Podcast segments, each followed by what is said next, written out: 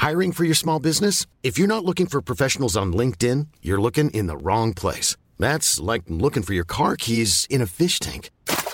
LinkedIn helps you hire professionals you can't find anywhere else, even those who aren't actively searching for a new job but might be open to the perfect role. In a given month, over 70% of LinkedIn users don't even visit other leading job sites. So start looking in the right place. With LinkedIn, you can hire professionals like a professional. Post your free job on linkedin.com slash people today.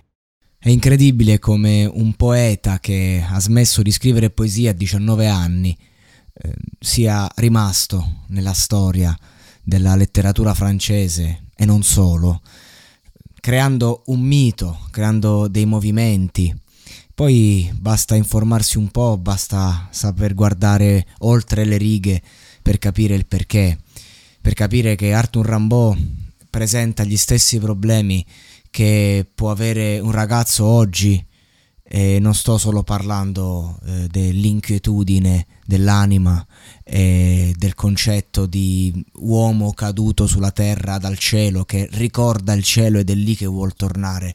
No, sto parlando proprio dei problemi pratici, quel senso di colpa cristiano, culturale che ancora abbiamo addosso e che eh, a lui l'ha portato proprio a scrivere una stagione all'inferno, l'inferno interiore, eh, che però ha tanto di quella cultura. Oggi abbiamo sdoganato tutto grazie alla psicologia, però lui viveva questo, viveva il, il confronto con la società, il dover fare determinate cose, capisce subito che la letteratura, la, la poesia sono un po' gli alibi della mente che, che ingannano l'uomo per riuscire a sopravvivere, un inganno buono, un inganno che è estrema verità, attenzione, non è estrema finzione, non stiamo parlando di questo, stiamo parlando del fatto che lui si rende conto a un certo punto eh, che senso ha se io continuo a scrivere.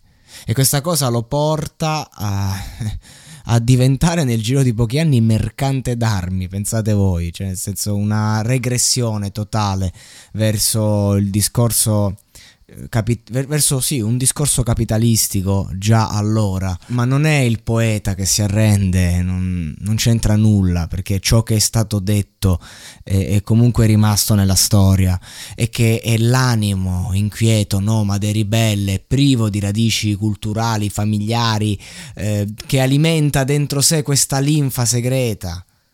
Che, che, che fin da bambino trova voce nella poesia, definito eh, bambino prodigio, la sua famosa lettera dal, eh, del veggente che eh, dimostra quanto lui fosse assetato perennemente di assoluto.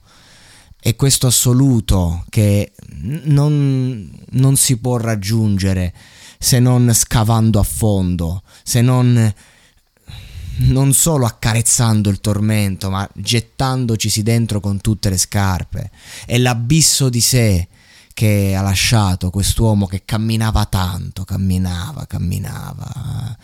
Eh, c'è anche una statua che, che lo vede mm, con le gambe davanti lui che odia il lavoro, che non capisce la, de- la, dimensione del bifolco e che poi si ritrova comunque a dover vivere, ma anche la condizione di dolore, mm, come ci, ci arrivano dai suoi scritti africani, ehm, ci, ci fanno capire comunque che quest'uomo ha vissuto ogni cosa in forma unica e intensa,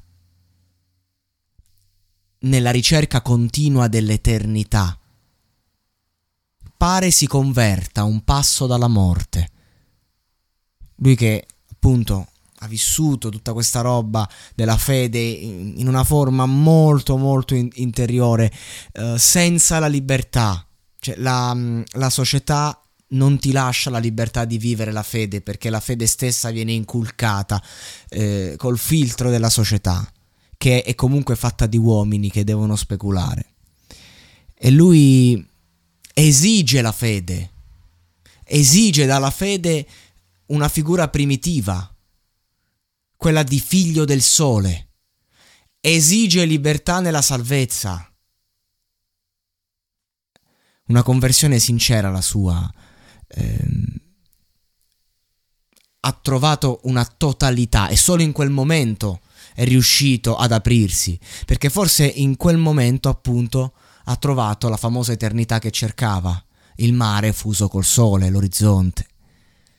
C'è una bellissima canzone di Vecchioni, veramente toccante, che dice ho visto tutto e cosa so, ho rinunciato e detto no, ricordo a malapena quale nome ho, Arthur Rimbaud.